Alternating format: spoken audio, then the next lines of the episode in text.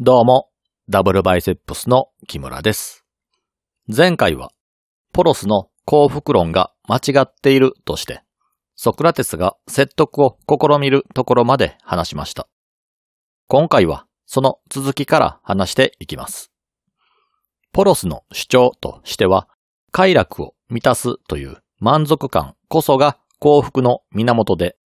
幸福になりたいと思うのであれば、満足感を満たせるだけの力を手に入れるべきだと主張します。その権力が絶対的なもので、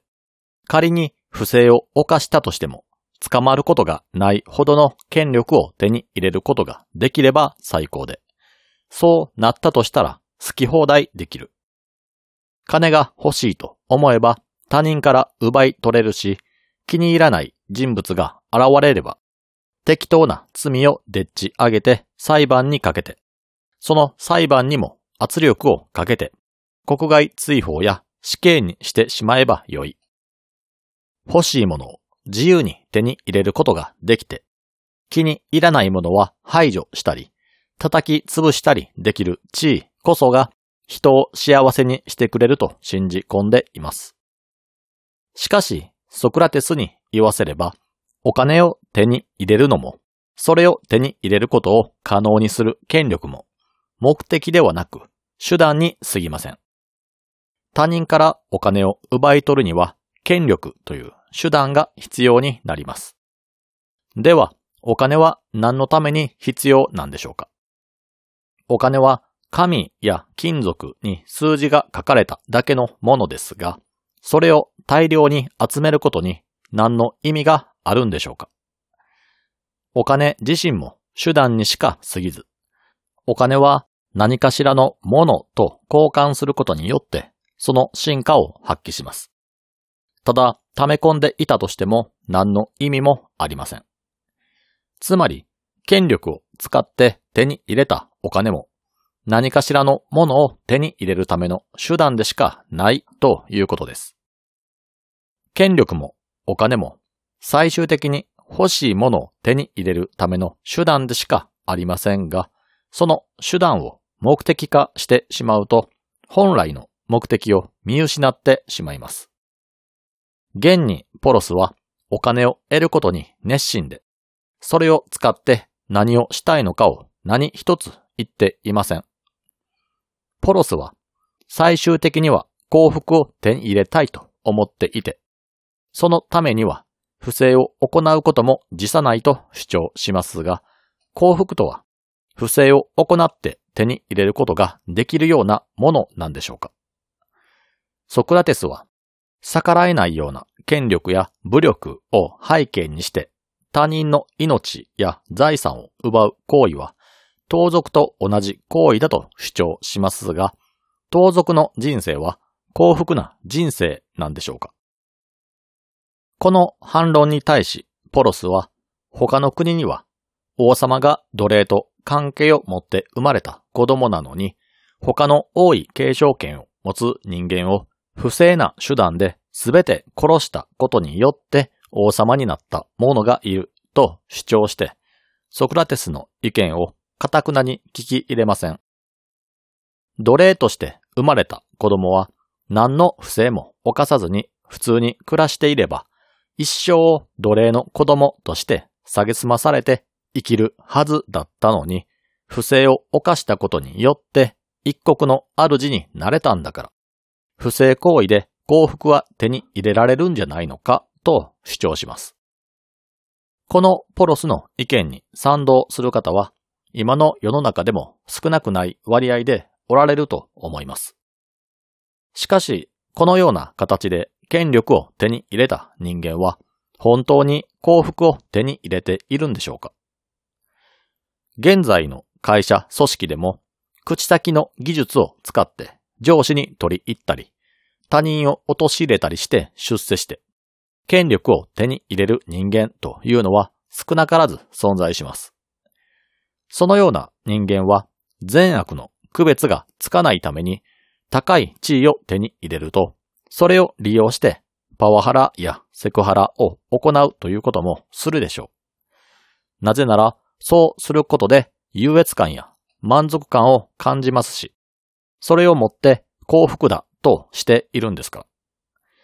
しかし、冷静になって考えてみると、そんな人間が出世できる組織ってのは、当然ですが、優秀な人材が辞めていきますので、組織としては持ちません。また、会社内で出世して権力を手に入れて、それを自分の力だと勘違いして威張り散らしている人間は、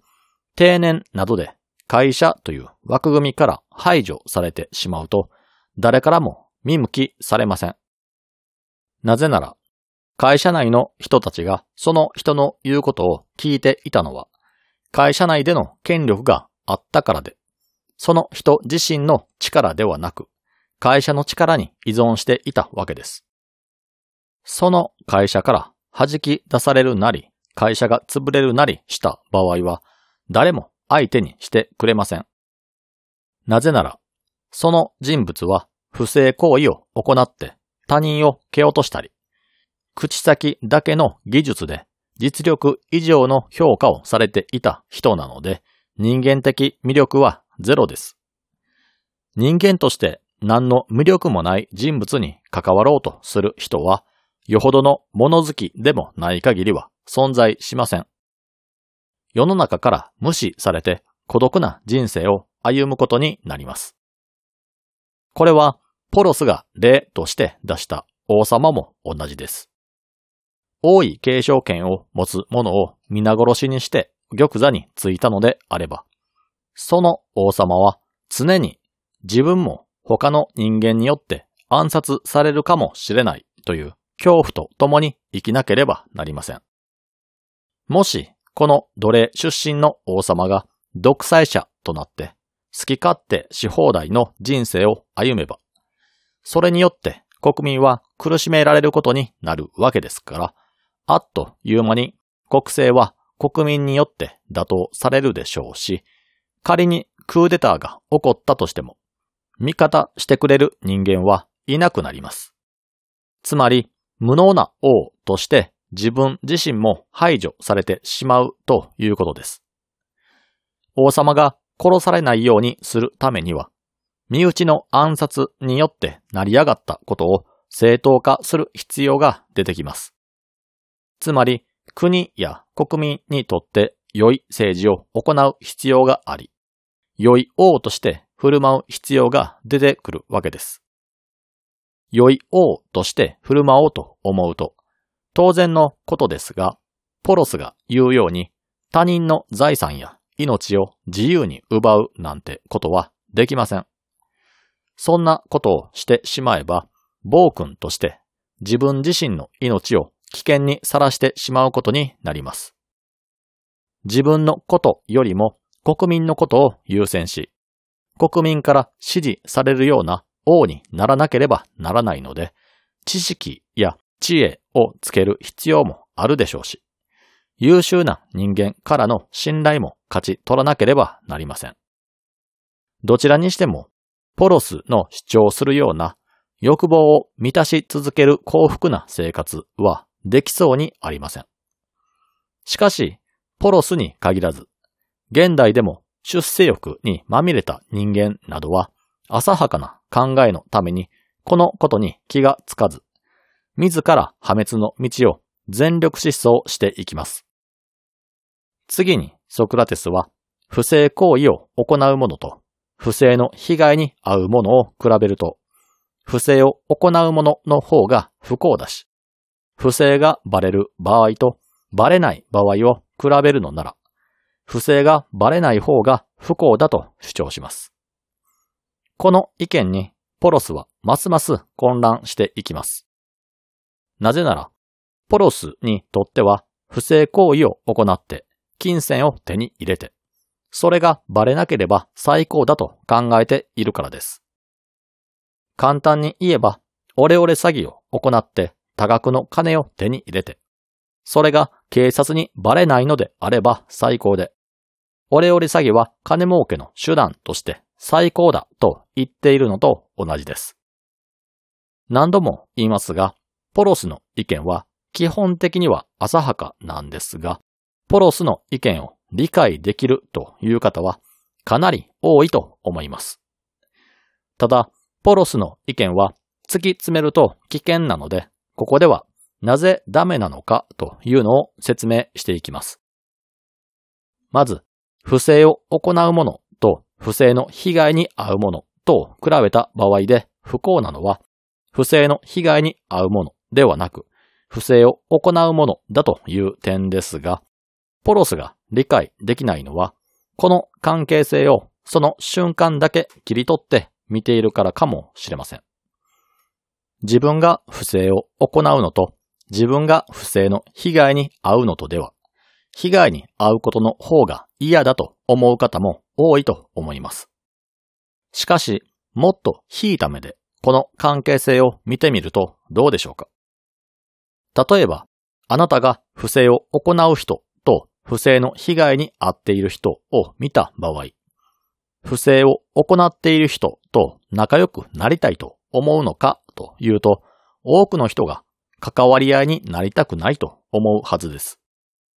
一方で、不正の被害に遭っている人に対しては同情し、助けたいという気持ちが湧き上がってきたりします。この二人が数十年に及ぶ人生を歩んでいくと、不正を行って平然としている人間には、その人間性に惹かれて寄ってくる人はおらず、不正をして手に入れた権力や金に引き寄せられる人しか集まってきません。一方で、不正の被害に遭う人は自分を救おうとしてくれる人たちが集まってくることになります。この両者を比べた場合、どちらが幸せと言えるんでしょうか？不正を平然と行う者は、その対価として手に入れた権力や財力がなくなると同時に、自分の周りから人はいなくなりますが、不正の被害に遭っている人はそうではありませんよね。なぜなら、集まってくる人は助けようとしてくれる善人たちなんですから。不正を行う者に集まってくるのは、不正を悪だと思わないような無知な者や悪人だけで、逆に不正行為の被害に遭う者の周りに集まってくるのは善人ばかりだとすると、善人に囲まれて暮らす一生と悪人に囲まれて暮らす一生とでは、どちらが幸福と言えるんでしょうか？このことは次に登場するカリクレスとの対話でも引き続き話されることになります。このカリクレスとソクラテスの対話ですが、カリクレスの主張は一見するとポロスと同じようなことを繰り返しているだけのようにも思えますが、カリクレスの主張の方が、より突っ込んだ深い内容となっています。そのカリクレスが行っている基本的な主張は、欲望がない人生には意味があるのかということです。ソクラテスの主張というのは、物事の判断材料を直感や感情に委ねてしまうと、ほぼ確実に判断を誤ってしまうので、そういったあやふやなものに判断を委ねずに、確固たる絶対的な基準に判断を任せるべきだと主張しているわけです。その絶対的な基準というのは人間のように揺れ動いているものの中には宿っておらず、人間とは別に法則として存在している。だからその法則この対話編の中では技術と呼んでいますが、判断は技術的に行うべきだと主張しているわけです。カリクレスは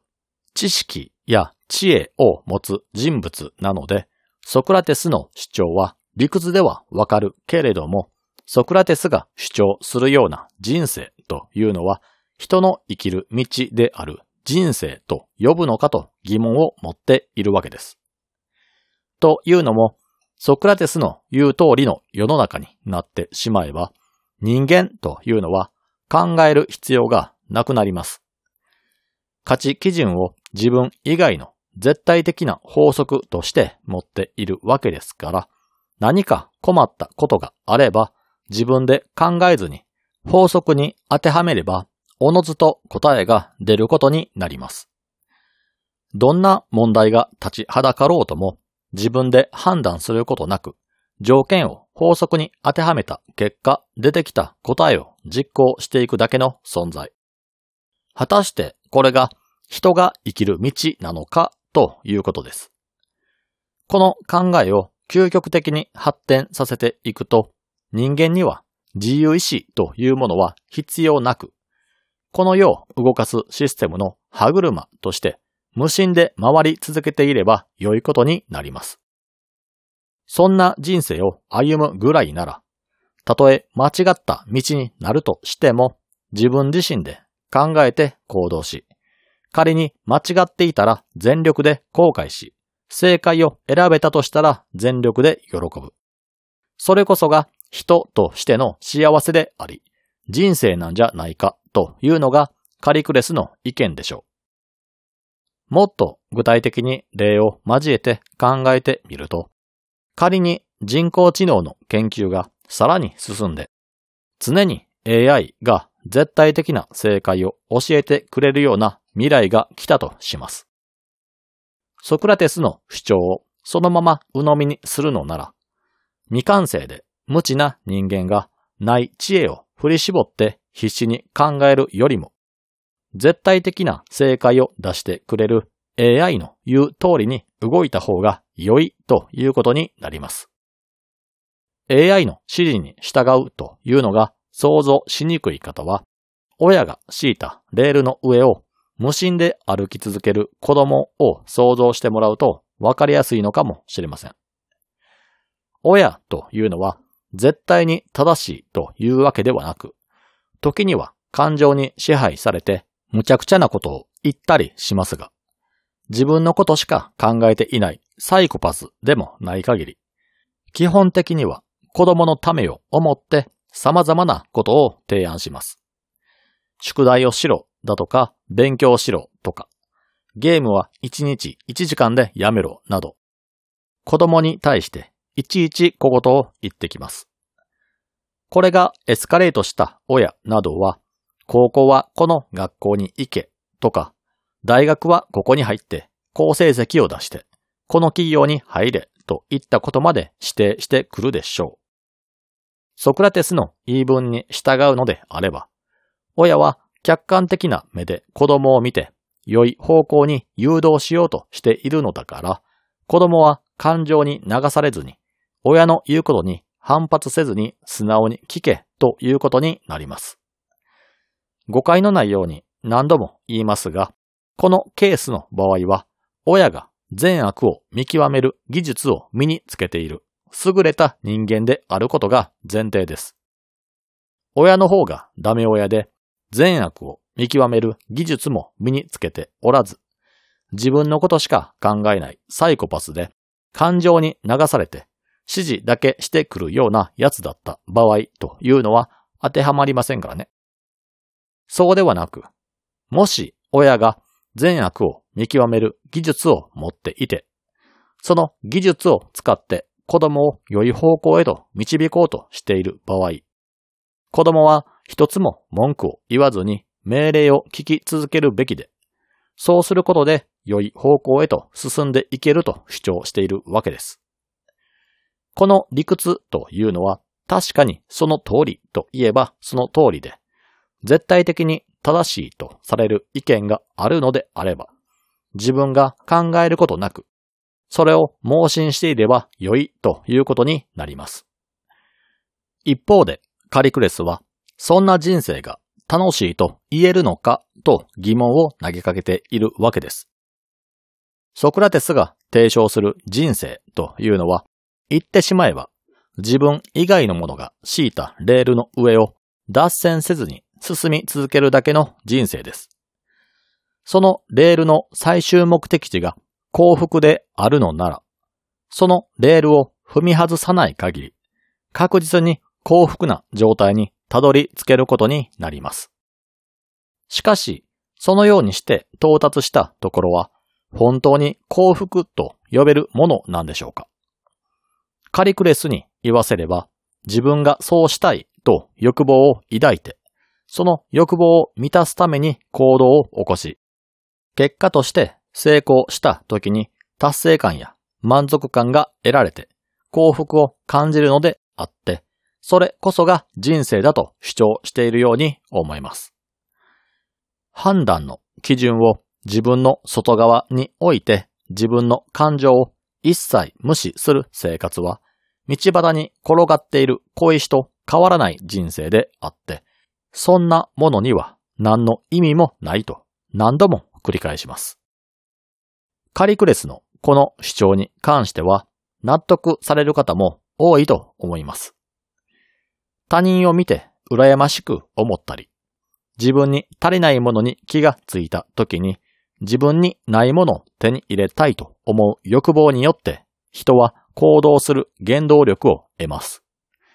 そして自分に足りないものを手に入れるためにはどうすればよいのか、どの行動が効率が良いのかを試行錯誤して手に入れる行為がまるでゲームのように楽しく、結果として手に入れることに成功したときは、達成感や満足感を得て幸せになれる。それこそが人生で、この環境の中で成功することこそが幸福だと主張します。ソクラテスが言うように、自分の欲望を捨ててシステムの一部になってしまえば、確かに大きな失敗はしないかもしれないけれども、思いがけないような成功をすることもないでしょう。ゴールも、それにつながる経路もすべてあらかじめ決まっているわけですから、予定通りの道を通って、予定通りのゴールを迎えます。定められた道を辿ったという達成感は得られるかもしれませんが、それが幸福なのかと問われれば、返答に困ってしまいます。この二つの人生を他のものに例えて考えてみるのなら、ソクラテスが提唱する人生がマラソンを走らされるような人生なのに対し、カリクレスの提唱する人生は、地図のない無人島を探索するような楽しさがあります。自分が興味がある方向へ行ってみて、思いもよらない絶景が広がっていたら、それに感動する。しかし、その一方で間違って危険な道に迷い込んでしまうこともある。道を自分で切り開いていかなければならないために、それに伴う困難もありますが、困難を乗り越えた先には、思いもよらないものを手に入れることができる可能性もある。何が手に入るのかがわからないということは、選択によっては何でも手に入れることができる可能性が広がっているという見方もできるわけで、この世界は可能性で満ちているようにも感じられます。一方で、ソクラテスが提示する人生は、ゴールも経路もあらかじめ決められているわけですから、予想外のものを発見できる楽しみや、自分の力で達成したという満足感は得られないかもしれません。また、カリクレスとソクラテスの対話編では、二人の討論する際の温度差も書き分けられています。カリクレスが人の感情に訴えるような話し方で進めていくのに対して、ソクラテスはどこか機械的な話し方をしています。これはいわば AI と人間の会話のような構造になっているとも読み取れるので、人間味溢れる言葉で訴えるカリクレスの意見に耳を傾けたくなります。それだけでなく、ソクラテスの主張は結論だけを聞いたとしても理解しにくい主張です。おそらく、プラトンはあえてソクラテスの主張をわかりにくく突拍子もないように紹介して、